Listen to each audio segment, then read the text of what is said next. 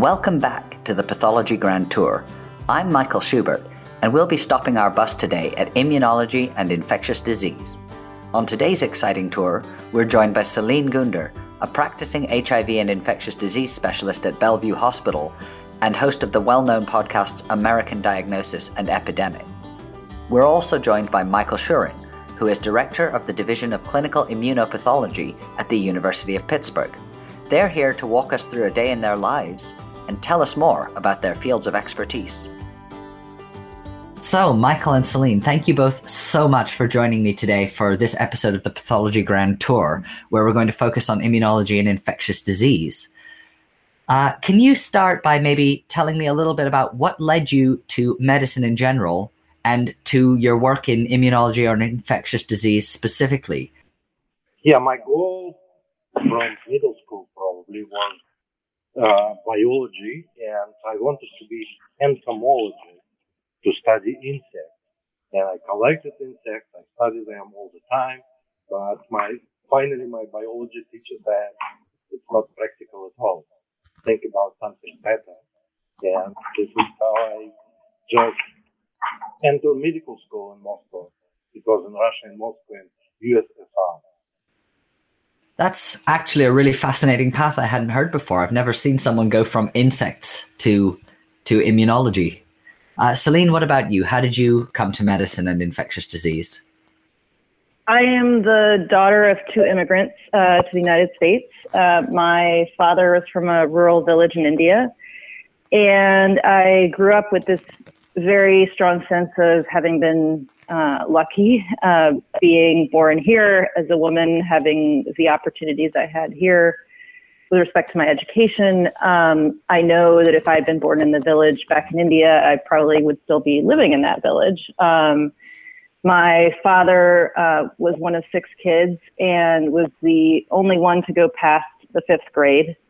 Um, and, you know, so life there is, is quite hard. Um, and so as I was growing up, really wanted a career where I felt like I would be giving back, um, paying it forward, so to speak um, and was looking for something that would combine um, science and, and public service in some way, and that really led me to medicine.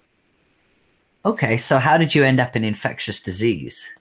Yeah, so that more specifically, um, you know, I think what I like about infectious diseases is it's this really interesting rather multidisciplinary field where it combines hard sciences, so everything from virology to immunology to microbiology, uh, but also um, other social sciences. So, you know, you really also have to uh, understand um, anthropology, history, politics. Um, I think the current pandemic demonstrates the need for, for some of these other skills in terms of how do you um, communicate with patients at the, at the patient clinical level, but at the public health level, how do you formulate policy? How do you um, advance policy? Uh, really does require many different um, skills, and so that that really drew me. Um, and then also just if you look at who's affected by infectious diseases, it tends to be diseases of poverty, and um, really was attracted to a field where there was a social justice component of, of really advocating for um, the most vulnerable among us. That's uh, really ambitious and really laudable. In that case, can you tell us a little bit? Infectious disease is quite a broad field. What does a day in the life look like for you? And this is open to both of you. Yes, I just want to add a couple of words how I came to immunology. Basically, not an infection disease by itself, so I'm a clinical immunopathology. And from medical school, when I was in the middle, I had to do some research and my interest was in neuroscience. But we also in medical school at six years, we need to do a medical project and research project. And I found a lab in psychoneuroimmunology. And this is how I came to more immunology field. But uh, my interest was always in research. And after medical school, I only did research. I didn't want to do a lot of practice and clinical job, but it just happened after I came to the United States as a, a refugee.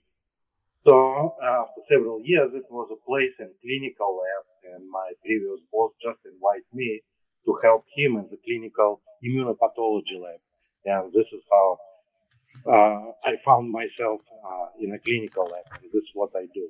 So basically, it's uh, two jobs at the same time. I have my research lab, I have my clinical lab, and I need to be on both of them 100% of time, 200% of time. And yeah, talking about my day, yeah, we can do it like what I have today or yesterday.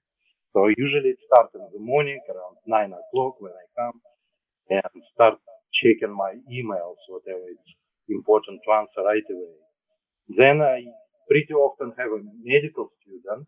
It's uh, usually last year medical students because I'm also an elective director and I teach medical students in this elective course with tumor immunology. This is my research field. This is what I do. And sometimes it's half an hour, sometimes it's one hour.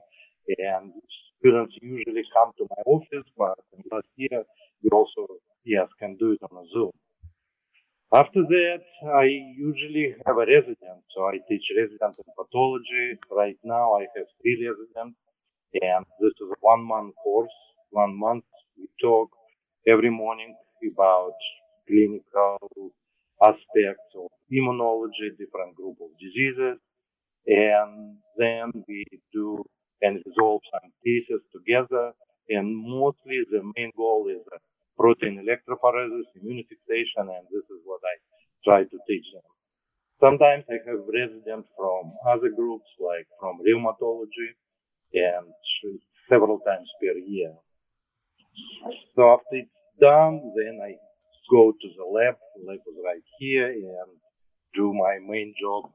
Yes, uh, reading some tests and signing them, COVID, electrophoresis, MS uh, tests, and, and some others. And of course, it's always a lot of calls from physicians asking for help with uh, data interpretation and uh, some other things. But on the top of it. So you can, in addition to teaching and directing the lab and teaching resident, talking with faculty. Yes, we have a lot of uh, lectures here because I'm in several different programs, clinical program, tumor immunology, cancer, uh, immune environment. So, and usually it's every day a lecture or two. So Sometimes uh, we have company representative coming with the questions or, uh, offering or discussing new equipment, new, new tests. This is what I have to do. In addition, I am editor-in-chief in ImmunoTarget, so it's another job to do. I review a lot of papers for different journals, so it takes some time. And grant review, it's always there, so we cannot do anything just to help. And of course, I participate in different meetings, writing letters, recommendation, and many different things. And only in the evening, I have a little bit more time for my research, my reading, writing my own grant, and analyzing some research data from my research lab. This is how I do. I see what you mean about it being a job 200% of the time. Yeah. What about you, Celine? What does your day in the life look like? Um, it has evolved uh, quite a lot over time. So early in my career, I worked in tuberculosis and HIV overseas, um, largely focused in sub-Saharan Africa. Um, and that started um, in Soweto at Baragwanath Hospital. Um, so back then, um, I was uh, conducting research on how to prevent uh, tuberculosis among HIV infected persons. At that time, your HIV uh, infection rate in pregnant women were between 30 and 40 percent in um, Soweto. And so, what I was doing was working with the perinatal HIV clinics to implement TB screening um, and uh, treatment and preventive therapy uh, because if you are not only infected with HIV but also TB during pregnancy, that can be highly morbid and mortal for both the mother and the and the child. And so that was the kind of work I was doing early in my in my career. Um, so it was a combination of epidemiology, um, some clinical work, um, and then also, you know, really educating people. So spending a lot of time educating um, the staff about how to do these things, educating uh, patients about why this was important, educating the community about the interaction between TB and HIV. Um, later um, was back more domestically in the U.S., um, where I was spending a lot of time in uh, HIV clinics, so caring for patients, providing both their primary care and their HIV specialty care, and then time on the um, inpatient wards. Up until recent, fairly recently, we still had um, wards at the hospital that were specific to HIV infected patients because they have a very um, specific cluster of, or, of syndromes that are associated with HIV/AIDS. Um, in addition to sort of all of the general medical issues everyone else has, um, and so it was a way of organizing um, more specialized care for them, um, both medically as well as in terms of um, their social and, and mental health needs so was working on the wards, um, the HIV AIDS wards, um, where we also have uh, medical students, residents, fellows who rotate through. So the teaching is really in the context of seeing patients where they come with you um, on, on morning rounds, you see all the patients together, you talk through each of the patient's problems, issues, and you teach at the bedside based on what that particular patient has. Um, and then um, I also worked at the Department of Health in New York City. I ran the tuberculosis uh, program in New York City. Uh, so that was managing a bureau of about 250 people, um, about a $50 million budget uh, at the time. And so your staff, um, you have different kinds of staff. Uh, the city runs TB clinics where you see TB patients, and those are uh, free services to anybody who's in New York City, um, whether you are not you're a citizen or not. Um, and so there's sort of that clinical piece. Um, then you have laboratories that we run um, for the diagnosis of TB to um, assess for things like resistance. Um, so in other words, are these strains of TB resistant to certain drugs? Uh, and then you have um, an epidemiology unit, which does things like contact tracing, trying to connect cases to one another.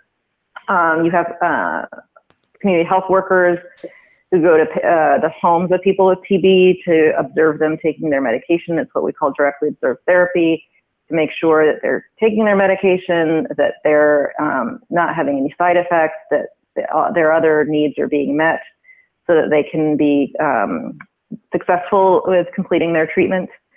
Um, so I, I, also did that for a while. Um, and then more recently, um, I was an Ebola aid worker in West Africa. So spent a couple months um, in West Africa. And there, there were many challenges that are not dissimilar to what we're seeing with COVID today. So it, it was um, a situation where Ebola was very politicized. You had multiple um, countries that were having their own presidential elections at the time. Um, and just like happened here, um, you know, people talked about Ebola being a hoax. Ebola is not real. This is something that was ginned up by whatever political party to prevent us from campaigning, et cetera, et cetera. And so, um, you know, a lot of the work I was doing was really trying to understand some of those conversations on the ground um, because that w- became an impediment to people presenting to Ebola triage units, treatment units um, to be tested. Uh, it was also an obstacle to safe burial. So uh, burial teams were set up where people would come and pick up um, the deceased and make sure that the bodies were tested and then safely buried. But then families became very suspicious of this, uh, again, because of the rumors and conspiracy theories around the epidemic. And so this is sort of what I'm talking about, the anthropology and the politics. It, you know, you're not going to be successful um, in terms of the science and the clinical and the public health if you if you don't engage in some of these other issues. And so that was a big part of what I was doing. And then finally, um, just mapping out who was doing what where because things were very disorganized. And so figuring out which um, NGO, non-governmental organization was working with which hospital or clinic, what the needs were. You know, some places needed for us to dig a well because there wasn't running water. Other places needed help with other aspects of infection control. Um, so really just mapping out those efforts. Uh, and then around that time, I also started to pivot to um, medical journalism. Um, and so some of that is writing, some of that is television, some of that is um, podcasting, like we're doing now. I have two of my own podcasts, one of which is called Epidemic, uh, which is available on all the usual platforms. But um, Epidemic I launched in February of 2020 with Ron Klain, who is now the chief of staff uh, to President Biden. Um, and in the course of that season, um, really covered all the different aspects of, of the current pandemic. So the science, the public health, the social impacts, um, and even some historical episodes comparing um, the current pandemic to prior pandemics.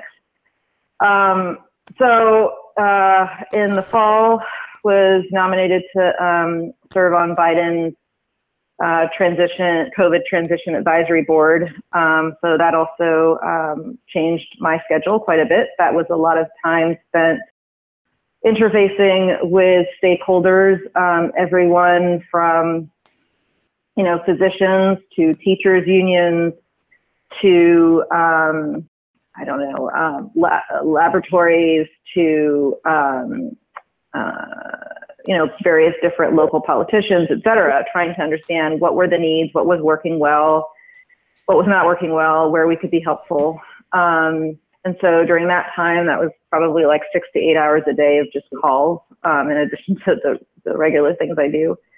Uh, and then I do a, a lot of media um, in terms of television. So, you know, yesterday um, did um, num- probably 10 different interviews, some of which were for television, some for print, some for radio. Um, and, you know, a lot of that is spent explaining for a lay audience the science of COVID. Um, and so the latest news that's come out on COVID is, uh, at least in this country in the US, um, is looking at breakthrough infections and what does that mean? Is this something we need to be worried about? And um, there's been a bit of a controversial announcement this week as to whether we need additional doses of COVID vaccine. Um, the science is not there yet. We are seeing decreased vaccine effectiveness against um, infection, but not against severe disease hospitalization and death. In fact, the protection against those more severe outcomes remains um, quite good. And so while um, I don't dispute the fact that we likely will eventually need um, a third dose. And I, if you look at other vaccines, most vaccines are three to four dose regimens. Um, it seems a bit premature based on on where the science is now. And so this is something you know we are actively discussing um, both internally um, among scientists and public health officials, but also publicly uh, in the media. Wow. Well, I hope if there's one thing people take away from this, it's how hardworking immunopathologists and infectious disease professionals are. So, for both of you, can you tell me, uh, are there any common misconceptions about your work that you encounter, either with other laboratory medicine professionals or among healthcare professionals in general? Michael, I know you said you work with a lot of different healthcare professionals. Do you encounter any misconceptions you see frequently? In in general, in general, not much because most of the physicians, uh, it's the same physician who call me with a question or discussion of the cases, and they know what we can do. And the basic misconception which I saw during last I don't know, 20 years among physicians, how immunologists immunology how they interpret and what we really see. Because it's not like in a chemistry or toxicology, you have yes or no, you have numbers. In immunology, data and result, patient result interpretation, it's definitely much more difficult and requires immunopathologist or pathologist expertise. And sometimes misunderstanding maybe in this field. So we used to have a kind of uh, visiting day or open days in our lab and when physicians or fellows or residents from different departments come and really see how test is done and what we see in this test, not just the numbers, but like an electrophoresis or Western blot. So it's much more difficult and they really appreciate when we can explain to them, yes, what's going on in the lab. And this is why we have now uh, fellows and residents from other departments sent to us to our lab to see what's really and actually going on. But the main misunderstanding is it's coming from administrators who are mixing up immunological tests in a lab with again with a classical chemistry. So immunology is a very special lab. So it's not a completely automated lab where all samples can done automatically. And it requires definitely expertise and skills um, from all of our uh, technicians who are usually in the field for 20 or 30 years. So, and it's definitely special training. And this is where we can see sometimes misunderstanding uh, from administrative point of view that it's easy to change us to find a new person and can work uh, next day as in uh, some other uh, clinical. The open days are a really good idea. I don't think I've seen a lot of departments doing that for other healthcare professionals. Yeah, it's not easy to do. So we used to do it when our lab was within the hospital. So now for all uh, lab medicine, we have an independent and separate building, nine floor building, and it's kind of uh, more difficult for physicians to find us and to come whenever they, they want it. So, but definitely we always think about this, how we can do it again. Mm-hmm. That sounds like a great idea. Celine, what about you? What misconceptions do you encounter? I know you work a lot more with the general public. Yeah, I don't think um, the general public really understands infectious disease as a specialty. Um, one common error that continues to be made by journalists is confusing epidemiology and infectious diseases. And while there is some synergy and overlap, I think people think epidemiology must mean you're a specialist in epidemics. Um, and that's not quite right. It's actually the mathematics of disease and disease transmission and disease incidence, which could be infectious or it could be non infectious. Um, and so I think that's really important that people understand that they're not the same. One is really about mathematics, which is uh, a mathematics that's sort of similar to um, what you might see in econ- economics or econometrics, um, which is not not the same as what we do in infectious diseases, uh, whether that's more the basic science or the, the clinical. So I think that's one big misconception. I think another misconception is, um, you know, who is an expert in these things? And this is another thing that's been very frustrating over the course of the pandemic is not every doctor is an expert in everything. Um, you would not go to a podiatrist for your heart attack. Similarly, you should not go to a cardiologist for your infectious disease issue unless it is um, myocarditis or something you know that's specific to the heart, where we would work together as a team, um, infectious diseases and cardiology.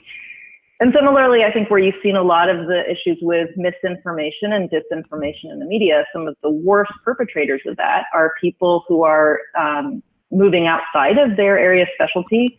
Um, many of the worst perpetrators of misinformation about COVID have been cardiologists, neuroradiologists, people who really just are not experts in this space, um, but because they have an MD behind their name, are seen as experts by the lay public. Mm-hmm. I think there's a lot of confusion around who is an expert in what and how many different disciplines infectious disease covers in its breadth. So, yeah, I think that's right. I think that's right. And then how do you convey that to the public um, is a challenging one. Mm-hmm. And I understand, of course, you mentioned that you do it uh, in your podcasts, among other things. Can you tell us a little bit about those? Yeah, sure. So I have two podcasts. One which I launched in uh, 2017, 2018. Um, and that one's called American Diagnosis. It's on the intersection of health and social justice. Um, so big public health issues. So the first season was focused on youth and mental health. Uh, second season on the opioid overdose crisis. Uh, season three on gun violence. And our next season will look at indigenous health And you might say, well, what does an infectious disease doctor know about these things? I mean, this is where, um, and this goes back to the early days of AIDS. Many specialists did not want to see our patients.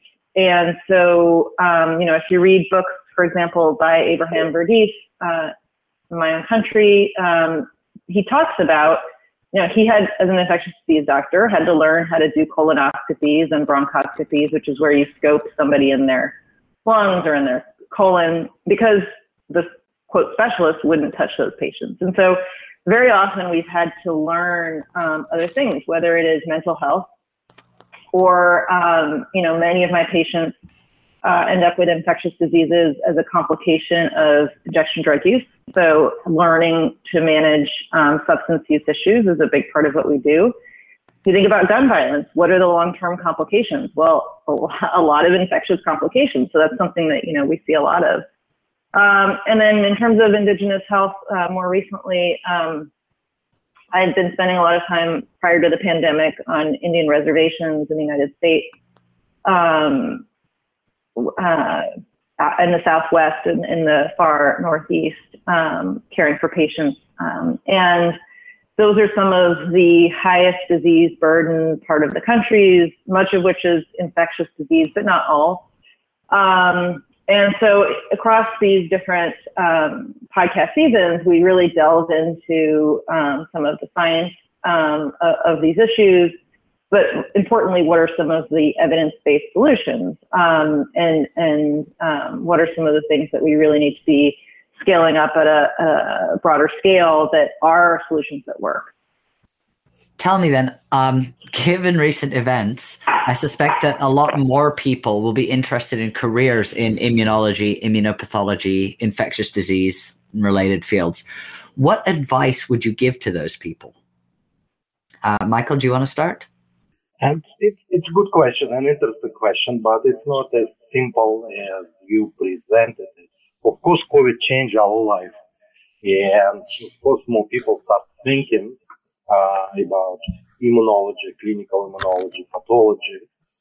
But it's not as simple because in general, my uh, thought is that immunology is not perfectly introduced in the medical course.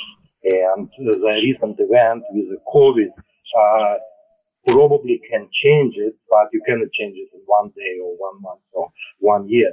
So it's a lot of uh, necessary steps which introduce pathology and clinical immunopathology or infection disease uh, in a better way and uh, to increase awareness of these diseases. And yes, pandemic definitely is an example how it might help in, uh, in the best way.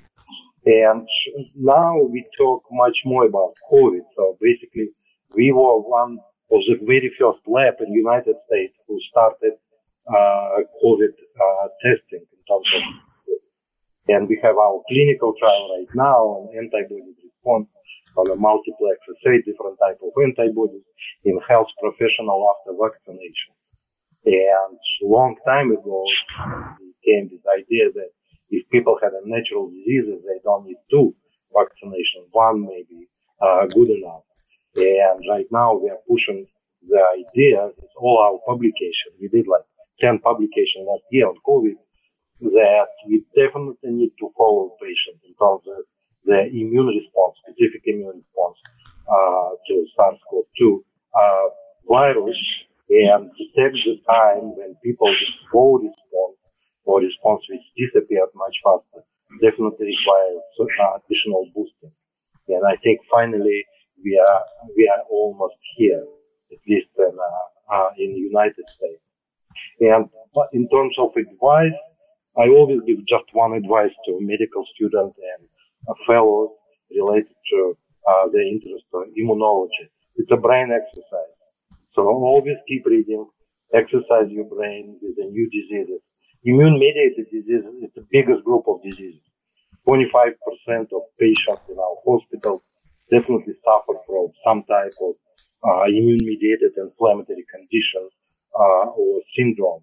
And if they want to be in the field, they need to read as much as they can and go to different labs, not only clinical labs, but research labs, So immunological research is very important because it gives us a basic understanding what's going on and how uh, we can deal with a new type of diseases or new type of infection, pandemic infection. So brain exercise, this is the best advice. Excellent. What about you, Celine? You know, I think um, so much of the career paths people choose are on the basis of a mentor that they really connected with. And so it's a little bit serendipitous for some people, you know, what field they, they end up in as a result. It's more to do with the personality of the mentor. Um, and so what I would say is um, really try to work, and it sort of complements what Michael was saying, try to work with many, many people, um, both clinical labs, uh, research labs, you know, if you're, if you're looking more for the basic sciences, if you're interested in, um, you know, more clinical infectious diseases or public health, trying to have a wide range of experiences working in different settings. Um, I think really is is the best way. It's very difficult to figure out what you want to do in a theoretical, abstract sense. I think the best way to figure that out is is really um, to experience it and um, to have a wide range of experiences. Um, understanding that you know the larger your sample size, so to speak, uh, the you know more accurate your perception of of um, the opportunities will be. Um, so yeah, I mean, I think I think just try, try, and and be open to to new experiences. So exposure is key then. I think so. I think so. Yeah, I agree. Great, thank you.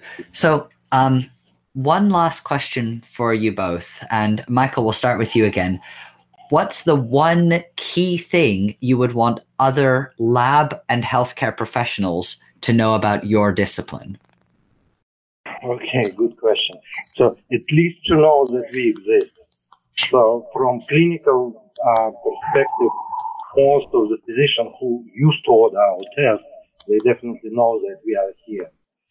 But from research point of view, uh, many research labs and research department has no idea about clinical immunopathology and what tests we do here and how it helps for, especially not for our patients, but for clinical research as well. So even the good example is that we have a department of immunology and many faculty there, they didn't know about existence of the clinical lab where most and a lot of different clinical tests is available and that we can help with their research. So if we can help any, if we can get any help from administrators, so it definitely would be important to tell about clinical immunopathology lab and different tests which we have. Amazing. You wouldn't think that immunologists wouldn't know about the immunopathology lab. Yeah, so I had to give a special lectures and presentation, and many of them were surprised how many tests we have. So in our small lab, we have up to thousand blood tubes every day, and we do more than ten thousand tests per day, and it's only with seven people in a lab. Wow, so definitely worth shouting about its existence. What about you, Celine? What's your key message about infectious disease for other healthcare professionals?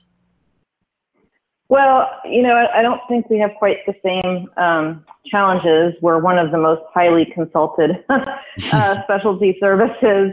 Sometimes uh, for the wrong reason. We're known to be very uh, detail oriented. Um, and so it's a classic, uh, kind of a joke that um, surgeons will consult infectious diseases right before a hospital discharge so that we summarize, you know, months of, of data in the chart and then they can just cut and paste that into their discharge summary. um, so that's a bit of a, a stereotype. But um, in terms of misconception, I mean, I think one thing that's really important for people to understand is our patients tend to be um, poor. Um, so in the United States, that means that they are very often on Medicaid or uninsured. Um, they are often immigrants, uh, often uh, undocumented, all of which creates challenges for caring for that patient population. And in the United States, as a, a clinician, you are compensated on the basis of how your patients are valued in society, not on the basis of how hard you work or the quality of your work. And so um, that's very much reflected in, in compensation for infectious diseases. It's one of the least well compensated uh, professions um, within medicine as a result. Um, and, you know, and I do think there needs to be a recalibration um, around some of those things because it has a big impact on um, recruitment into the field and how people choose um, their long-term careers, um, and that's that's to the detriment of everybody. Mm-hmm. But on the other hand, I guess my big takeaway from that is if it's currently not well compensated, but there are people like you doing it, it speaks well to your aims in doing it and to the care those patients will receive from people like you. Well, you know, and I think the people who end up in that in infectious diseases tend to be uh, very mission driven, um, very committed. Um, mm-hmm. You know, and I, I love my colleagues. Uh, you know, I think it's a really um, wonderful group of people. That's great. That's so important in any job. So it's wonderful to hear that the people who work here in infectious disease are so dedicated to what they do and so dedicated to each other. Okay, um, I think that's all the questions I have for you today. So I just want to thank you both, Michael and Celine, for being with us on the Pathology Grand Tour today. It's been wonderful to have you. Thank you. Oh, my pleasure.